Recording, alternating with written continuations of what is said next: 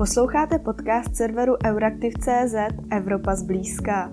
Tentokrát o Národním plánu obnovy.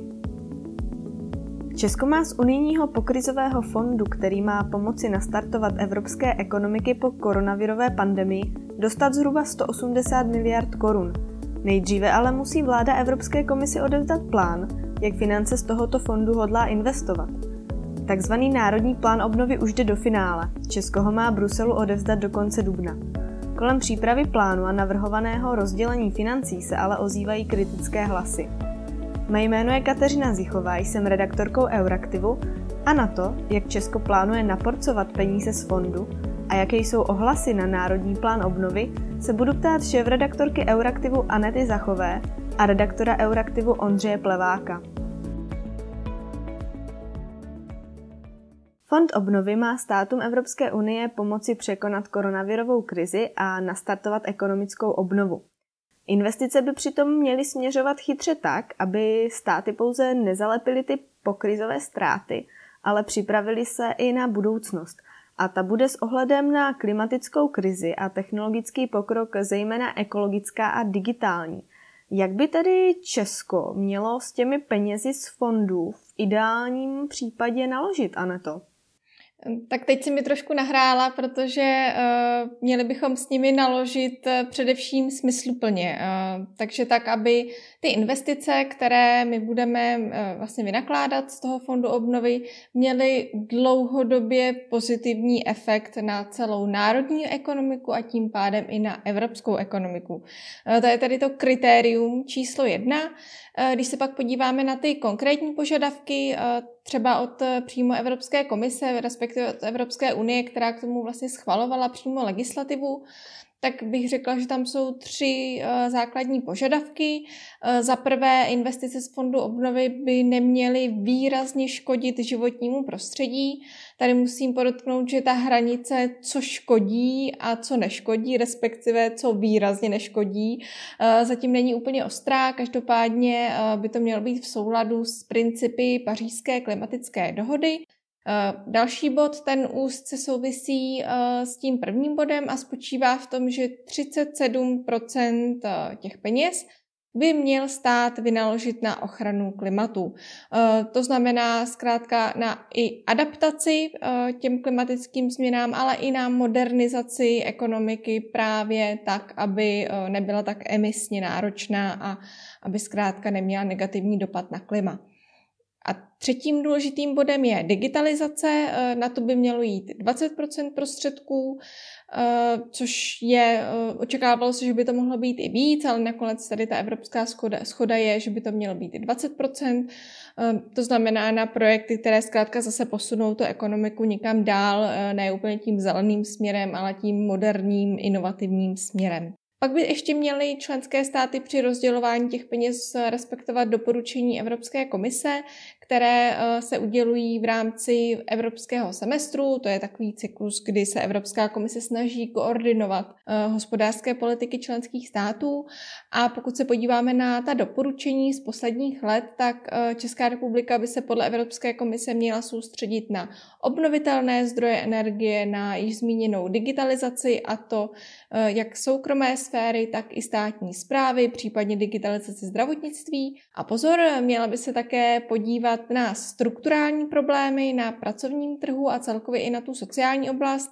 Česká republika sice neměla nikdy problém s nezaměstnaností, ale Evropská komise vždycky Česku vytýkala to, že e, úplně nezvládla třeba důchodovou reformu a případně také to, že nedokáže zapojit e, matky s malými dětmi e, do trhu práce. Takže i na to by měly ty peníze z fondu obnovy jít, aby vlastně ta česká ekonomika se skutečně postavila na nohy tak, jak Evropa chce. I přes ty některé eh, stanovené mantinely a, a podmínky eh, je tam samozřejmě i určitá míra flexibility a taky jsou kolem vlastně tohoto balíku peněz eh, zastoupeny různé zájmy, které mají různé požadavky na to, co by plán měl financovat, respektive fond měl financovat v Česku. A objevily se kritické hlasy, Ondro, když se zeptám úplně takto jednoduše, eh, co se komu eh, na tom českém rozdělení nelíbí? Tak ta úplně první kritika mířila na to, eh, že Andrej Babiš ten úplně první návrh eh, předával Evropské komisi na podzim v podstatě bez schválení vládou. Ten návrh byl šitý horkou jehlou, jak se tak říká. Koaliční ČSSD i později ten vznikající plán velmi kritizovala. Zhoda tedy neexistovala ani na té platformě vládní. Eh, podle komise, když se podíváme zpětně, tak ten plán pozbýval vizi, to je úplně ten první. Eh, hlavně tedy hnutí ANO se tam snažilo evidentně procpat řadu eh, nerelevantních oblastí a takovou komise velice brzy zhodila ze stolu. Největší kritika teda, když to vezmeme za tu celou dobu, tak mířila a míří na malou transparentnost toho celého procesu. Dokument byl dlouhou dobu neveřejný a nepřístupný nejen veřejnosti, ale taky stakeholderům z řad neziskových organizací, například Ministerstvo průmyslu a obchodu argumentovalo tím, že dokument se neustále měnil a nedávno tedy, eh, nedávalo tedy smysl zveřejňovat tu neúplnou verzi. Česko, sto, Česko v tom eh, navíc nebylo samo. Eh, v málo které zemi byl ten dokument vlastně v té plné verzi zveřejněn a sdílen s těmi stakeholdery. I tak ale ti čeští aktéři, včetně relevantních výborů v parlamentu například, tak měli pocit, že nejsou zapojení zdaleka, zdaleka tak, jak by měli. Komise přitom zdůrazňovala už na začátku, že ta debata musí být skutečně široká, inkluzivní, což se u nás teda nedělo eh, a neděje, eh, nebo až tedy s poměrně velkým spožděním byli ti aktéři přizváni do toho procesu. Eh, ministerstvo logicky upozorňovalo na to, že to se týká toho obsahu, tak zkrátka nemůže vyhovět všem požadavkům, protože zkrátka ten rozpočet fondu není bezedný. Stakeholdři nicméně upozorňovali na to, že Česku obecně chybí jasná vize, v čem by ty, tyto mimořádné peníze měly zemi pomoct, kam by měly posunout a, a to tedy nejen z, tady z toho fondu obnovy, ale z celého rozpočtu a dalších evropských zdrojů, Eh, má vlastně přijít v následujících sedmi letech eh, přibližně 1 bilion korun. Konkrétně zpátky k tomu fondu obnovy, tak často jsem si všímal eh, taky kritických slov ohledně toho, že vláda se pouze snaží zalepit díry v rozpočtech ministerstev, které by měla financovat z vlastního rozpočtu. Často se taky upozorňovalo na to, že je potřeba nalézt vyvážený poměr mezi reformami a investicemi, což po nás vlastně chce Evropská komise, což se ale taky nedělo. Anet, ty jsi zmiňovala, že eh, Česko musí jakožto jeden z těch mantinelů eh, investovat 37% prostředků z fondu do zelených projektů. Jak to odráží ten český plán? Do čeho v Česku eh, ty peníze v rámci té, řekněme, zelené kapitoly poputují? Mhm, český plán obnovy tuto podmínku reflektuje v kapitole číslo dvě toho Národního plánu obnovy, respektive v tom draftu, který teďka máme k dispozici. Eh, ta kapitola se jmenuje Fyzická infrastruktura a zelená tranzice. Eh, je to teda spojená kapitola, která se týká dopravy a zejména energetiky. Eh, Česká republika by chtěla na tuto kapitolu vyčlenit zhruba 80 miliard korun, což je tedy eh, necelá polovina toho plánu, čím se vlastně už trošku jakoby přibližujeme k těm 37%, které se týkají jenom té ochrany klimatu. Každopádně tady bude důležité co vlastně půjde uznat za přímo uh, výdaje spojené s ochranou klimatu a co se tam spíš jako vláda snažila tak trošku propašovat, eh, že by mohlo být uznáno, ale ve skutečnosti to tomu, tomu našemu klimatu příliš neprospěje. Když se podíváme na ty konkrétní uh, podkapitolky v té komponentě fyzická infrastruktura a zelená transformace, tak eh, značná část peněz, eh, zhruba 20 miliard korun, má jít eh, na dva už známé programy. Ehm, jeden se jmenuje kotlíkové dotace, respektive asi to nebude přímo označeno jako kotlíková dotace, ale je to zkrátka pokračování těch známých výměn kotlů v domácnostech. Podobné je to i s novou zelenou úsporám, což jsou zase renovace budov, je to zkrátka zateplování, výměna oken, ale třeba i pořizování malých fotovol- fotovoltaik na střechy. To jsou tedy programy, které vlastně budou pomáhat přímo českým domácnostem. Další významnou kapitolou je podpora obnovitelných zdrojů energie. Tam by mělo jít přes 6 miliard korun. A potom velkou další kapitolou je doprava, jak už jsem zmiňovala ale už to nebudou klasické silnice, dálnice, ale bude to modernizace dopravní síti tak, aby vlastně odpovídala těm novým klimatickým požadavkům. Eh, je to teda zejména infrastruktura železniční eh, a zkrátka snaha vytvořit eh, v České republice dopravu hromadnou, která bude nejen rychlá, ale i lidem příjemná a bude ekologická. Další důležitou oblastí je cirkulární ekonomika, oběhové hospodářství, to znamená podpora toho, aby zkrátka se u nás v České republice nekupily odpady, ale aby ty odpady byly nějak smysluplně využívány, aby z nich zkrátka vznikaly nové suroviny. Eh, na to by měly jít zhruba 4 miliardy korun, korun a další důležitou součástí plánu obnovy je obecně ochrana přírody, odbahňování rybníků, vytváření těch eh, důležitých krajinných prvků, které nám pomáhají třeba zadržovat vodu, eh, tak na to by mohlo jít nějakých zhruba 15 miliard. Takže to jsou podle mě takové ty hlavní body eh, v tom národním plánu obnovy, které reflektují ty zelenou politiku.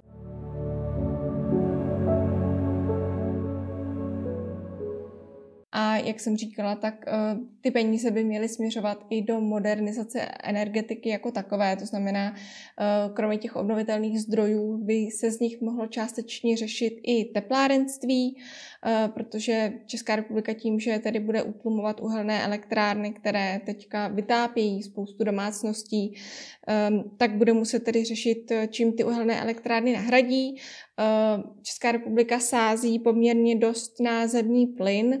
U toho zemního plynu tam je to zrovna uh, takové trošku ožehavé, protože my ještě nevíme, jestli nám náhodou zemní plyn nesplňuje tu podmínku, že škodí výrazně životnímu prostředí, takže tam ještě musíme počkat, uh, jak se to vlastně vyvrbí na té evropské úrovni. Každopádně ministerstvo průmyslu a obchodu už jasně řeklo, že nemá v plánu z toho fondu obnovy třeba přímo financovat zemní plyn jako zdroj energie, ale třeba modernizovat ty trubky, lidově řečeno, které vlastně vedou to teplo do těch domácností a modernizovat je tak, aby třeba Eh, teď v následujících dvou a třech letech třeba eh, přiváděli do českých domácností eh, zemní plyn, ideálně nějaký čistý, ale aby hlavně třeba v následujících letech byly schopné dodávat do domácností už ten nový čistý plyn, který bude vyrobený třeba z vodíků. I vodík, i o vodíku se vlastně spekuluje jako o jedné z kapitol, do které by mohly směřovat nějaké prostředky z fondu obnovy, ale Ehm, stále ten plán není hotový, takže eh, nevíme, jestli tam ten vodík objeví. Každopádně eh, ten by mohl hrát eh, zásadní roli nejen ve vytápění, ale spíše v dopravě, protože v tom plánu obnovy se tady počítá s tím, že tam budou, že v České republice z těch peněz vyrostou třeba vodíkové čerpací stanice, případně, že se z nich bude financovat elektrifikace dopravy jako taková, to znamená nabíječky pro elektromobily a třeba i nějaké nákupy elektromobilů pro státní zprávu. Um, tyto kapitoly ale ještě stále nejsou uzavřené, takže uvidíme, jak to dopadne. Uh, u toho uh, u té ochrany klimatu bych ještě zdůraznila, že Česko zároveň v současné době porcuje jiný důležitý fond a to je modernizační fond. A vlastně nyní jako se rozhoduje, co si teda necháme zaplatit z toho modernizačního fondu a co z toho fondu obnovy, protože ten modernizační fond, jak ten název uh, napovídá, tak ten je právě hlavně určen k modernizaci ekonomiky. U České republiky je to zejména modernizace průmyslu a i toho uh, teplárenství a i vůbec výroby elektřiny jako takové takové. Mm-hmm. Ty jsi, Ondro, říkal, že někteří aktéři nebyli spokojeni s tím, že s nimi eh, vláda přípravu dostatečně nekonzultuje a nedá na jejich doporučení při sestavování toho plánu. Mm, je to případ i toho rozdělení prostředků v té zelené kapitole, o které teď mluvila Aneta? Ano, tak jak eh, říkáš, tak eh, například ředitelka ekologické hnutí Duha, Anna Kárníková, eh, několikrát zdůrazňovala, že organizace neziskové i další mimo tripartitu byly právě často ochuzeny tady o ten národní plán obnovy. Stalo se to v úvozovkách pod pultovým zbožím. Ministerstvo je často odkazovalo pouze na internetové stránky, kde v podstatě nic moc nebylo. Oni tedy neměli dostatečný prostor pro to, aby mohli komentovat, jak se ten dokument vyvíjí. Byli sice přizváni do, uh, do těch uh, některých konzultací, ale nepovažovali to za dostatečné. Časem se to trochu zlepšilo, ale stále ten prostor není takový, jak by se oni představovali.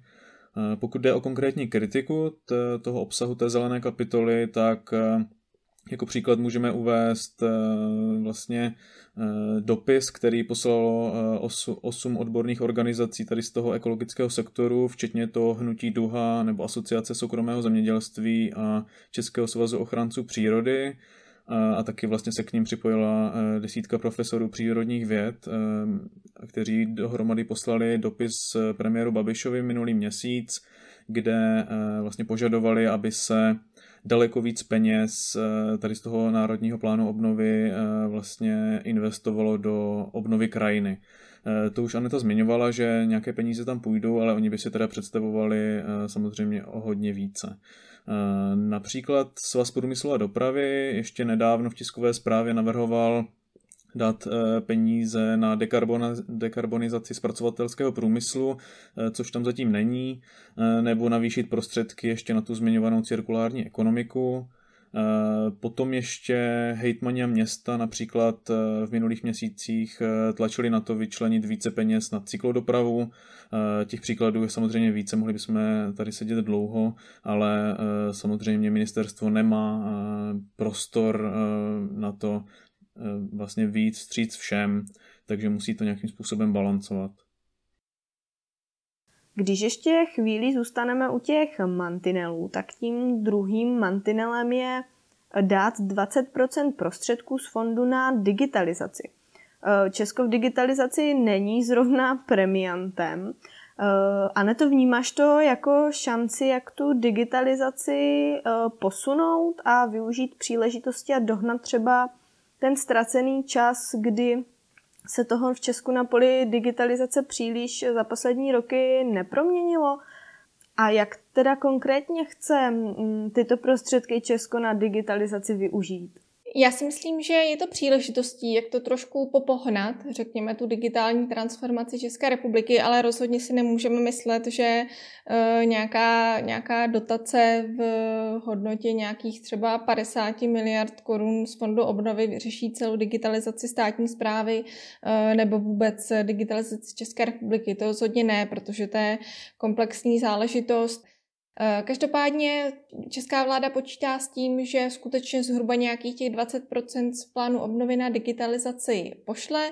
Pokud se podíváme přímo do toho aktuálního návrhu, tak eh, právě první kapitolou je digitalizace, digitální transformace, mělo by na ní jít zhruba 34 miliard korun. Eh, dále ale v tom plánu je i další kapitola, která s digitalizací úzce souvisí, respektive eh, ten její obsah také bude potřeba digitalizovat a to je vzdělávání, k tomu se dostanu později. Každopádně, pokud se podíváme na tu první kapitolku, tak ta tedy činí nějakých 34 miliard korun. Zase tam máme poměrně zajímavou škálu různých příležitostí, kam může Česká republika investovat. Eh, první bych řekla jsou digitální služby, které by se měly projevit třeba na kvalitě života lidí eh, obecně v České republice. Eh, týká se to zejména digitalizace zdravotnictví. Zkrátka jsme se poučili z koronavirové krize a víme, že digitální služby v oblasti zdravotnictví můžou být obrovsky užitečné, že zkrátka budou lidé moci více pracovat s internetem, s formuláři, komunikovat třeba s lékaři, prostřednictvím internetových sítí. Eh, zároveň tam je třeba eh, zajímavá zmínka o kybernetické bezpečnosti zdravotnictví. To znamená, že česká vláda by třeba ráda část těch peněz využila na zabezpečení nemocnic. Viděli jsme i během pandemie, že sílily útoky hackerů na nemocnice. Dále tam je například digitalizace státní zprávy. Zaujala mě třeba kapitola věnující se digitalizace justice.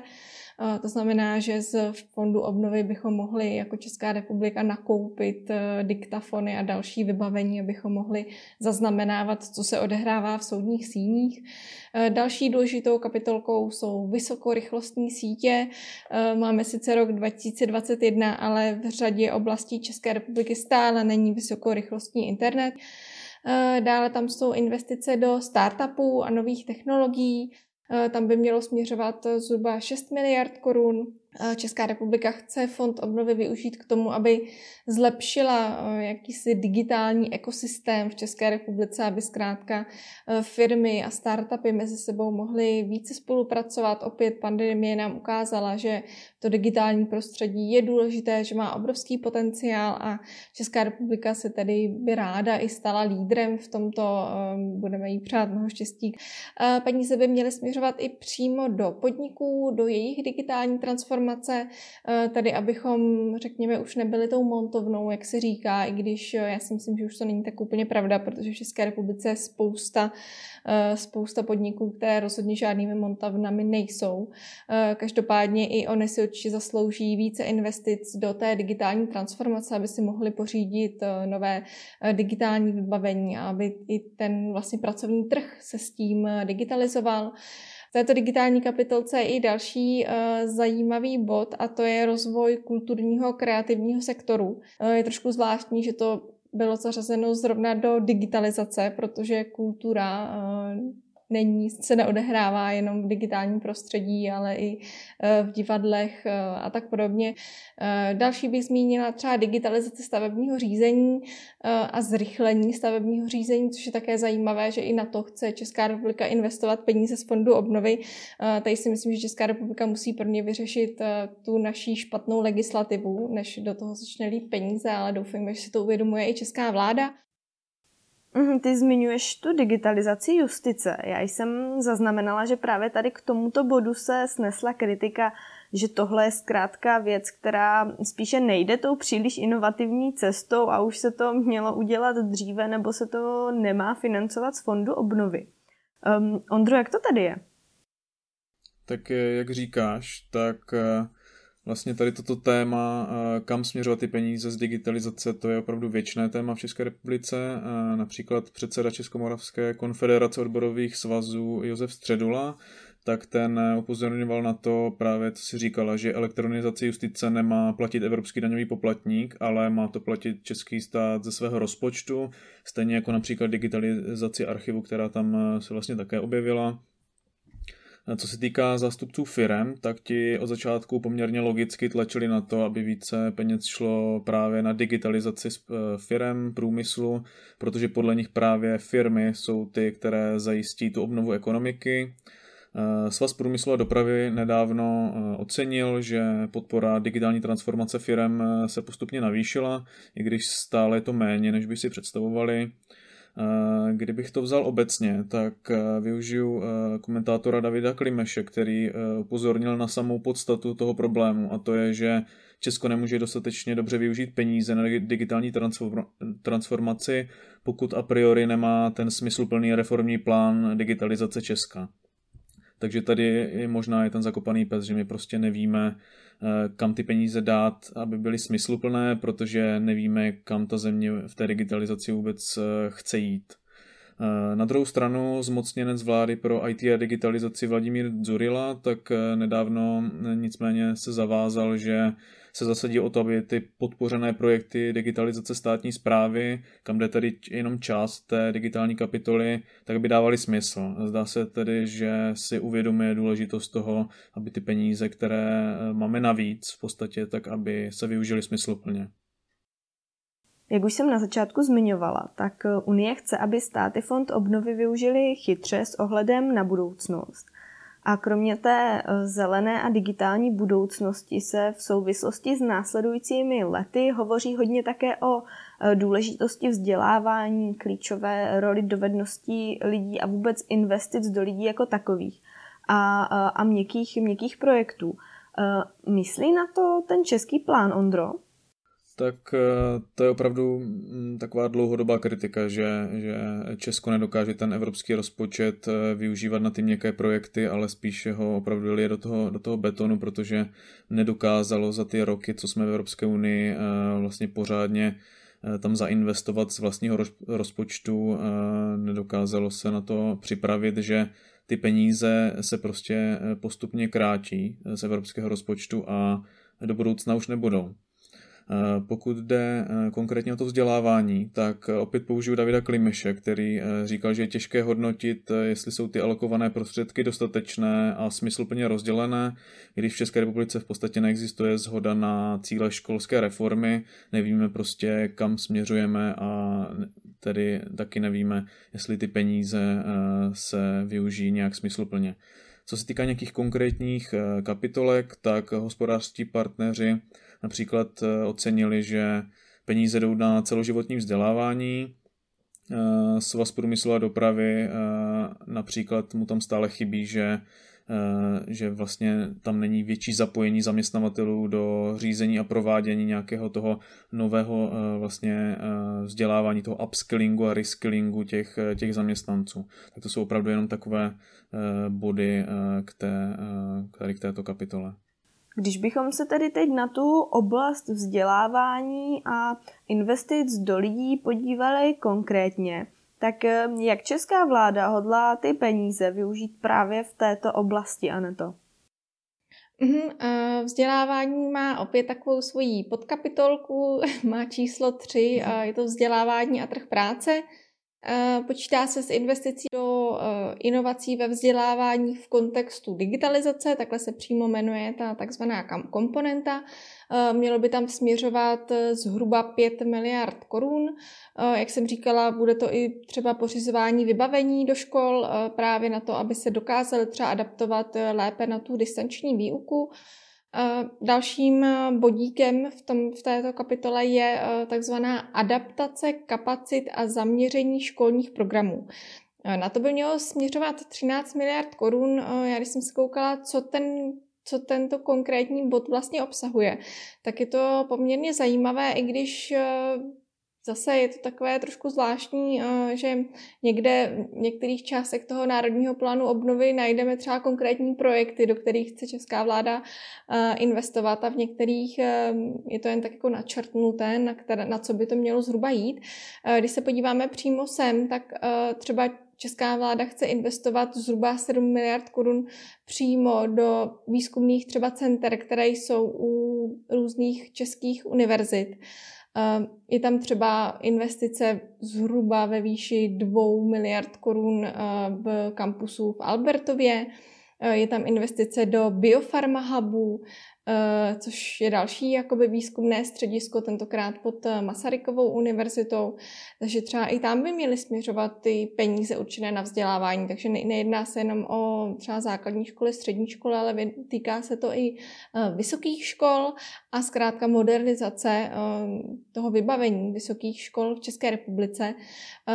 Další kapitolkou eh, je modernizace služeb zaměstnanosti a rozvoj trhu práce. Eh, to už sice trošku souvisí spíše, jak už název napovídá, s tím pracovním trhem, ale se vzděláváním mírně také, protože pod touto kapitolou se skrývají třeba rekvalifikace lidí. Eh, takže to vzdělávání vlastně ne dětí a studentů eh, mladších třeba 30 let, ale zaměření se na eh, lidi třeba i ve věku 50+, plus, kteří musí kvůli té transformaci digitální nebo zelené třeba měnit své zaměstnání a musí se vzdělat v nějakých oblastech, tak třeba i tam se pro ně najdou nějaké peníze z Národního plánu obnovy. A to je vlastně všechno, co tam vzdělávání nacházíme v plánu obnovy. Celá tady ta kapitolka by tedy měla být na nějakých 41 miliard korun. To máme investice zelené, digitální, investice do vzdělávání. Ehm, to ale není všechno, co by měl Fond obnovy v Česku financovat. Ehm, mohla bys, Anet, alespoň stručně přiblížit, co dalšího se v něm objeví?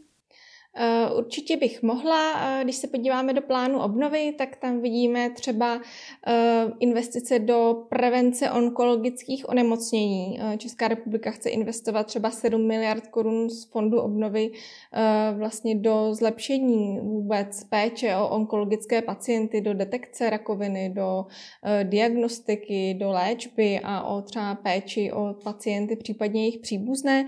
Takže to tam můžeme najít. Je tam i jakási zví, zvyšování odolnosti systému zdravotní péče. Tam zase vidíme to poučení z té eh, koronavirové krize.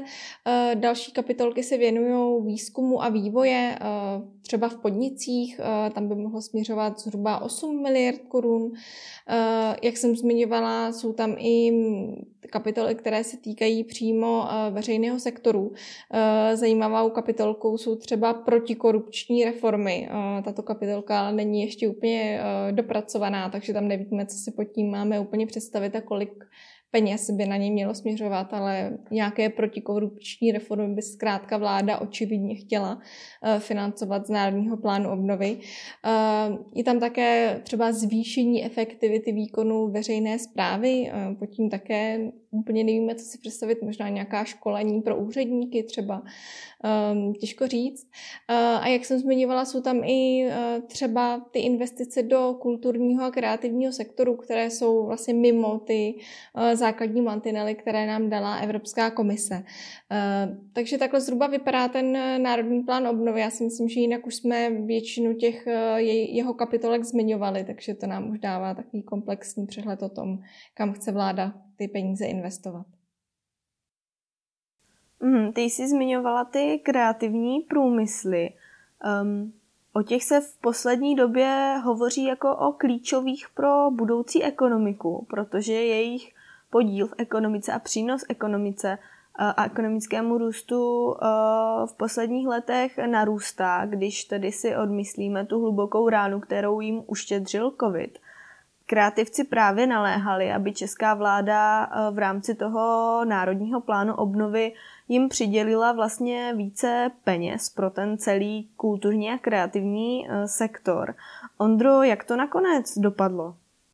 Tak ty mluvíš o té iniciativě za kreativní Česko, která vlastně ještě v únoru poslala vládě otevřený dopis, eh, aby na, na, na kulturu a kreativní sektor obecně myslela a chtěli tam vlastně e, místo tehdejších přibližně 2,5 miliardy korun vlastně poslat přes 8 miliard. To se nakonec zdá se povedlo, tedy ne úplně, ale ta, ten, ten poslední návrh zatím počítá s částkou přes nějakých 7 miliard, takže myslím, že to můžu považovat za úspěch. A tady v té iniciativě vlastně eh, byly, byly eh, různé asociace, kraje, města, univerzity nebo i kulturní organizace a jednotlivci, takže nějací významní aktéři. Já jsem na začátku zmiňovala a vy jste se toho taky dotkli, že ten plán český jde sice do finále, ale ještě to není úplně konečná verze. Uh, jaké jsou tedy další kroky, než Česko ten plán vůbec odevzdá Bruselu a na to? Národní plán obnovy České republiky je v současné době v mezirezortním připomínkovém řízení, to znamená, že eh, ten návrh Ministerstva průmyslu a obchodu nyní bude čelit eh, vlastně kritice eh, od ostatních rezortů, ale i od dalších partnerů, třeba od různých biznisových organizací a, a tak podobně. Ti tedy k němu budou zasílat své připomínky, následně by Ministerstvo průmyslu a obchodu měli, mělo tyto připomínky vypořádat zohlednit to, co lze zohlednit a zkrátka zamést pod stůl to, co už se do toho plánu, plánu nevejde, nebo to, co neuzná za vhodné. Dalším důležitým krokem, který by se měl odehrát v pátek je jednání eh, poslanecké sněmovny. Eh, poslanecká sněmovna tedy eh, plán úplně schvalovat nebude, není to vlastně nutné, aby měl přímo zelenou od poslanců, ale oni se jim poslanci budou alespoň zabývat, budou k tomu mít diskuzi, takže uvidíme, co vzejde z toho. Dosud jsme viděli velkou kritiku od poslanců kvůli tomu, že se jim tě ten, posl- ten plán vlastně do ruky vůbec nedostal. Takže uvidíme, jak se k tomu vyjádří. Každopádně pro vládu by to nemělo být eh, nějak závazné. Pak dalším důležitým krokem by mělo být jednání vlády. Ministr průmyslu a obchodu Karel Havlíček slíbil, že vládě do konce dubna ještě předloží ten plán k jednání. Je otázkou, jestli bude čekat, až ho vláda přímo schválí protože podobné sliby jsme viděli i v říjnu, v listopadu, než eh, tady Andrej Babiš odvezl tu první, eh, ten první úplně základní draft Evropské komisi, tak eh, tam jsme také čekali na to, že vláda mu to posvětí, to se nakonec nestalo a přesto ten plán byl tady, respektive ten úplně původní návrh první byl odvezen do Bruselu. Takže uvidíme, jak to bude, jak to bude teď. Každopádně máme čas do, do konce dubna, do 30. dubna, což je opravdu striktní striktní deadline. Eh, sice jsme na to měli několik měsíců, už jsme vlastně na tom plánu mohli začít pracovat zhruba od eh, srpna, od září eh, a nyní máme před sebou posledních pár dní, kdy musíme stihnout jak to mezirezortní řízení, tak vypořádání těch připomínek, tak jednání vlády. Takže a pak vlastně to, tu obecnou finalizaci um, toho dokumentu a jeho zaslání do Bruselu. Mm. A teď, Ondro, eh, co se bude dít potom, až Česko ten plán Bruselu odevzdá a kdy může Česko očekávat, eh, že přijdou první peníze z tohoto pokrizového fondu? Komise má eh, vlastně na to posouzení dva měsíce od, to, od toho data, kdy my jim to pošleme. Další měsíc potom má Rada EU, která to také musí vlastně odsouhlasit a potom eh, tedy může už začít to první eh, předfinancování. Vlastně těch 13% eh, té celkové částky, která už byla alokována pro Českou republiku, tak už vlastně může začít do té země proudit, což by mělo být tedy pravděpodobně v létě, pokud si poskládáme ty měsíce, tak to tak vychází.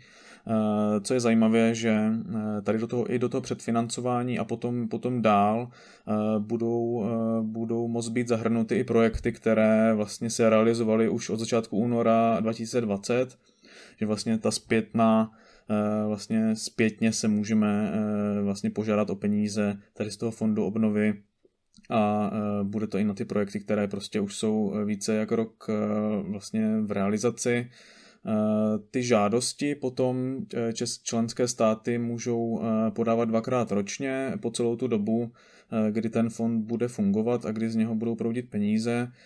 Poslední žádost můžeme podat v srpnu 2026 s tím, že poslední platba tady proběhne nejpozději do konce roku 2026, kdyby se to celé mělo uzavřít.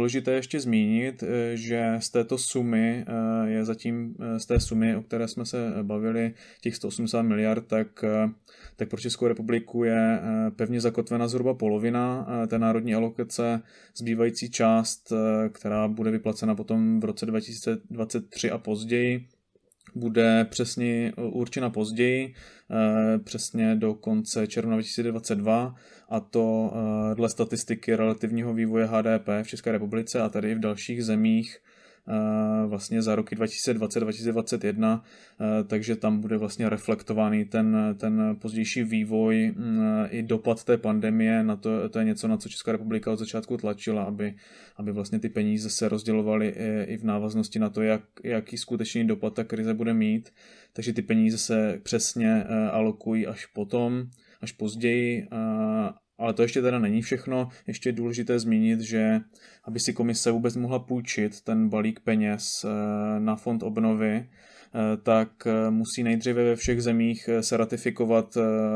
vlastně zavedení nových zdrojů rozpočtu evropského, které vlastně toto vůbec umožní financovat a vlastně díky těmto zdrojům pak EU dokáže ty peníze v, následující, v následujících desítkách let splatit.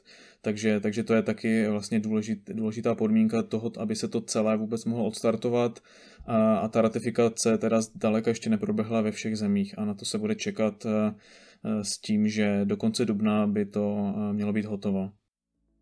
Redakce Euraktiv se s vámi pro tentokrát loučí. Děkujeme, že nás posloucháte. Budeme rádi, pokud podcast Evropa zblízka ohodnotíte v podcastových aplikacích.